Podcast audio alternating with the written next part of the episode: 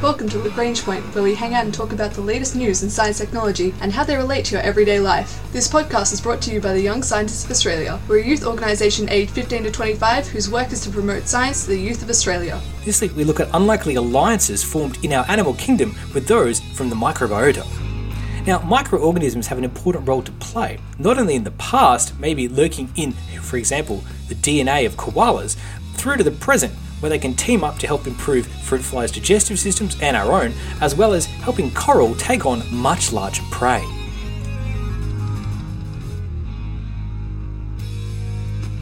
If you look inside the genome, you'll find a whole bunch of just weird stuff laying around. Parts of DNA that don't seem to make much sense, stubs that don't seem to do anything logical or have any real purpose, or aren't actively involved. You'll hear this term thrown often around as junk DNA. But the reality is, it's not actually junk. In a lot of the cases, they're leftover bits of DNA that we've had some interaction with as our course of development as a species. But now it just lies there inert, unused, and forgotten. And in the case of some parts of our DNA, you'll actually find retroviruses that have been hanging around in our DNA for millions of years. At one stage, they were virulent, disease causing forms that actually really, really damaged us. But over time, these viruses, once we learnt and developed an immunity to them, or they stopped being as effective, uh, the DNA was left behind as a remnant, as a relic and a reminder of what they once did. And they now journey along with us in our genome.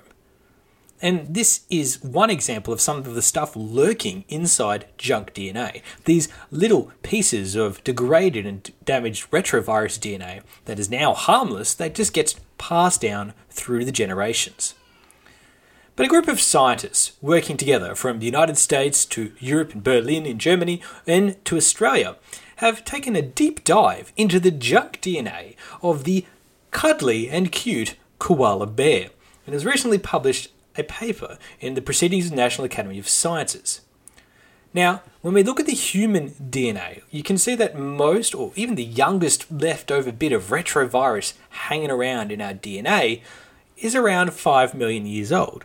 Now, that's probably good news for us, but it's not particularly useful if you're trying to study that retrovirus and get an understanding for why or how it ended up in the DNA in the first place. So, we don't really know how exactly that virus DNA got into our system in the first place. But in koalas, they're one of the very few species that are currently fighting off an ongoing invasion of, the, of their germline by a retrovirus.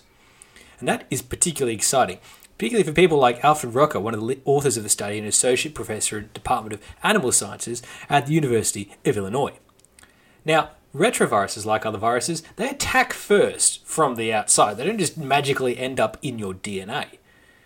They enter the body and then they fuse with the cells and then they release or insert their contents, their own pieces of DNA, into the genetic code of their host.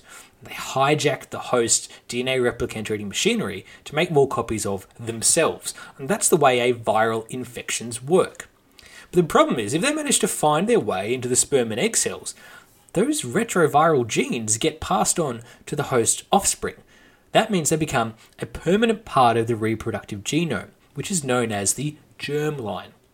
Sometimes this leads to disastrous effects for the host, but over time the sequences and, the, and, they stop coding the disease parts of the retrovirus and weed out through natural selection, and they just left the rest of the virus behind. So all the harmful parts are just weeded out, and you're just left over with the retrovirus's junk DNA. And until now, scientists really had no idea how or why this happened.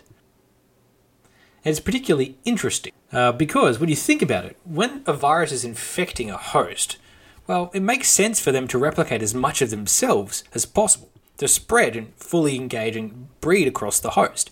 But if the host dies, then the virus is out of luck. So it's not very much in the virus's incentive to actually keep killing the host. They want it to keep chugging along. And if they get into the germline, the, the genetic material of the next generation, then they really don't want to kill that next generation either because they're going to kill themselves too.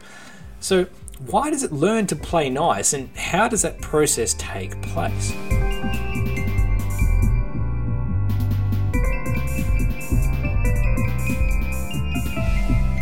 Now, this retrovirus has been attacking the koala genome for a little while now.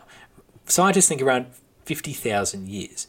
But it hasn't actually developed a fixed location yet in the genome, which means we can monitor how it spreads and moves and evolves in the koala genome. And what's interesting about that is that when scientists, including Ulrike Löber, a researcher at the Leibniz Institute for Zoo and Wildlife Research in Berlin, who's the study's lead and first author, when they started to examine the position of the koala genome and how the virus is trying to slot itself in, they found that the koala genome is fighting back and it's fighting fire with fire. Now, what they found is that an even older retrovirus, which is unrelated to the current virus infecting koalas, is inserting itself into the new retrovirus. They're recombining and deactivating it. And basically, this old retrovirus that once, millions of years ago, invaded the koala genome has actually now been used by the current koala genome to help pacify and desensitize and remove all the nasty bits of the current invading force. What better way to deactivate a virus than one you've already pacified and turned into just a junk part of your DNA? Now, this is a really interesting and exciting molecular defense mechanism for hosts against new retroviral attacks by basically reusing, like in the idea of a vaccine, these ancient retroviral elements. This is a great natural method. The problem is, it shows how little we know about genetic diversity and reservoirs of retroviruses amongst wildlife.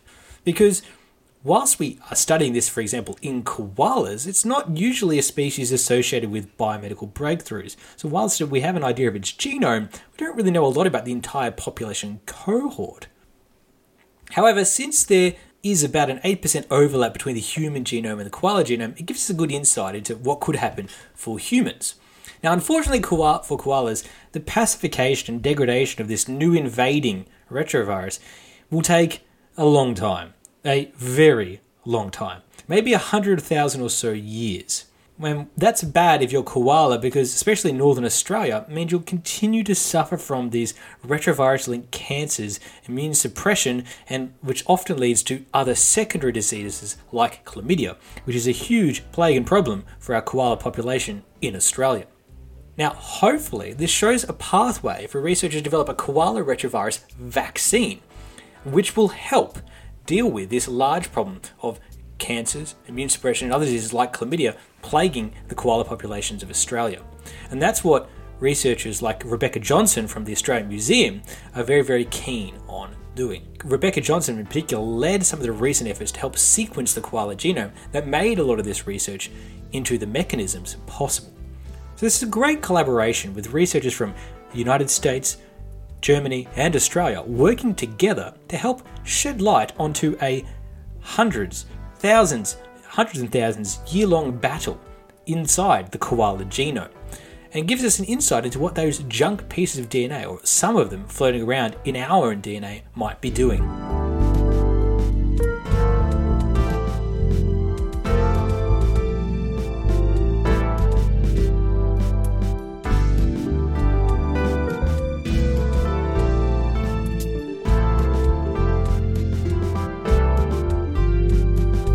Everyone is surrounded by a variety of microorganisms and bacteria. In fact, we each have our own personal bunch of bacteria and microorganisms that live on our skin, in our follicles, in our cavities, and also inside our stomachs as well. And these bacteria, viruses, fungi that form part of our microbiota have basically an important part, an integral part of human existence. And not just humans for that matter. We're not the only ones who are surrounded by microorganisms. Pretty much everything is. And when you look at the full body, there's different communities on the body surfaces and in the mucus. But the most diverse and interesting bacteria community that you can find in the human body dwells inside the human digestive system. And that is where it needs to be to help us digest our food. In normal conditions, when the microbiota is in balance, this actually really, really helps the host organisms because that bacteria helps promote and break down the food inside your gut, lead to the right breakdown of nutrients, and protect our body against some invading pathogens. For example, if you have some pathogens coming here that might cause intestinal infections, your body can fight back with the bacteria that's already living inside it. And it's in their interest too. If, if you're to get sick and to throw up a lot, for instance, that might throw them up in the process, and that's not good for anyone involved. So, this symbiosis with our microbiota is incredibly important. Now, the interesting part, this full health benefit that you get from having a healthy microbiota is particularly interesting to look at in other creatures. It's a little bit tricky to study inside the human being because of the large amount of diversity. But if you turn to the handy tool of a lot of scientific researchers, Drosophila, laboratory flies, then you can actually do some pretty interesting studies. And that's exactly what researchers in Portugal from the Gulbenkian Institute of Science have been doing. They've been trying to figure out how bacteria manages to colonize inside the fruit fly and spread, particularly from the wild situations into the lab or vice versa, and what impact this colonization or spread of different bacteria species might have. And what they've found is that, well, these fruit flies are basically undertaking a little bit of a farming process. They are farming different species of bacteria and trying to spread the ones that they like and the ones that help them. This research was done by Inês Pais and researcher, fellow researcher Luis Teixeiras from IGC. Now, what they found in particular is that the bacterial community hanging around Drosophila is incredibly stable and very interesting. Laboratory flies which are pretty much used all across the world in research studies, often have bacteria on them, but they're not able to get into or colonize the Drosophila's or fruit fly's intestine. And that's particularly interesting because in the wild, the bacteria that are found on wild Drosophila are actually pretty commonly found inside their intestines and help colonize and spread through that. The lab grown ones, they rather coat, use their coatings and things on their feet and their, and their appendages, and that's how they spread and carry bacteria. And that's pretty interesting because the wildflies' bacteria are much more able to colonize and thus spread. And their intestines are kept constant with different levels of bacteria depending on what's colonized them. So, what they found is that these fruit flies practice a kind of farming by growing and transporting with them the bacteria from their local environment that are then passed on to the next generation when through growing and feeding. And thus, those fruit flies gain all the benefits that they've had in their development, their fertility, and their digestion from these bacteria, and they pass it along. That's similar, if you want to think about it, to the way in which we use yeast, another microorganism, to bake bread, or bacteria to make yogurt. These fruit flies are doing the same thing. And when they get a good recipe and a good stable bread base or yeast culture for their yogurt, they pass it on to other people to use as the base for theirs. And that's basically what the bacteria are doing. And what's interesting in these fruit fly studies is we can actually have a stable bacterial population in the fruit flies, and they're pretty straightforward to study. And you can make fruit flies pretty easily that don't have any bacteria, so you can watch as the bacteria spreads into that group of fruit flies. So we can learn a lot about how bacteria can spread and colonize different areas and communities, which will help us understand disease vectors or the way our microbiota may be changed through just the transmission of this bacteria. For example, things like dengue virus and malaria, that's one example. But in general, looking at the balance of someone's microbiota and how that can change over time is incredibly interesting.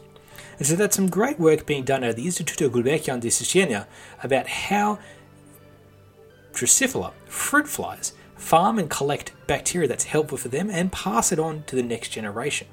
And give us an insight into how bacterial colonization works in fruit flies and maybe even in our own stomachs.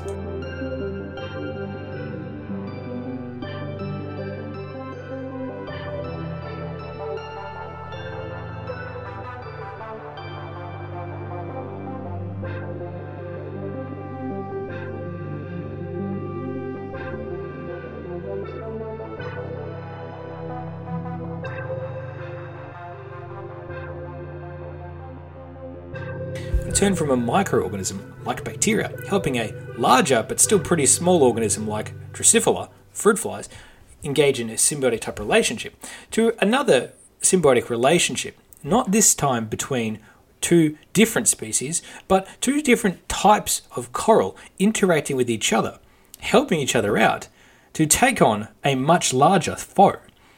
In this case, we're talking about the relationship between different types of cave dwelling corals in the Mediterranean Ocean, and how instead of normally, as they do, fighting each other, they've turned their attention on invaders and teamed up to help take down and eat, more interestingly, stinging jellyfish. Now, scientists who've been studying this from the University of Edinburgh have actually made the discovery that near the coast of Sicily, hanging around in the caves and the cliffs on the coastline, there's a certain types of corals.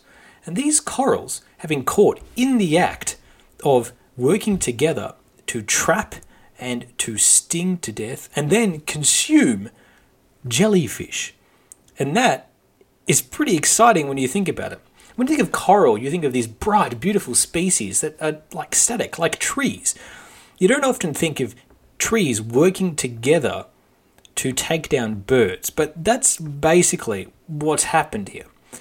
The different species of coral, which are made up of large communities of plankton working together, basically building themselves up into this huge forest, so that it's not like it's a tree, it's actually a collection, collective of small microorganisms. And these microorganisms can work together. They're already working together in a colony, but they can work with other corals as well. In particular, the species they're looking at is the Astroides calycularis. And by working together, they get access to larger meals. They can go after bigger prey. Now, for example, the Pelagia noctiluca, or the mauve stinger, is one of the most painful stinging jellyfish for swimmers in the Mediterranean. And so, what these researchers have found is that you can watch these jellyfish be attacked and eaten by the coral. It's particularly funny because these species aren't very new. They've been around for ages, and scientists are very, very familiar with them. But it wasn't until researchers, including researchers from the Italian National Research Council and the University of Edinburgh, actually started studying and getting material and diving with these corals, they realised that, hang on a second, these corals are actually working together and eating the jellyfish. So it goes to show that we can learn a lot still about our creatures, our environment, and how they can work together to take on much larger foes. This has been the Young Scientists of Australia's podcast, Lagrange Point. From viruses left behind in koalas' DNA to the collaboration between fruit flies and their farmed bacteria, coral working together to help take on bigger prey. Our ending theme was composed by Audionautics. Head to ysa.org.au for more information about the Young Scientists of Australia.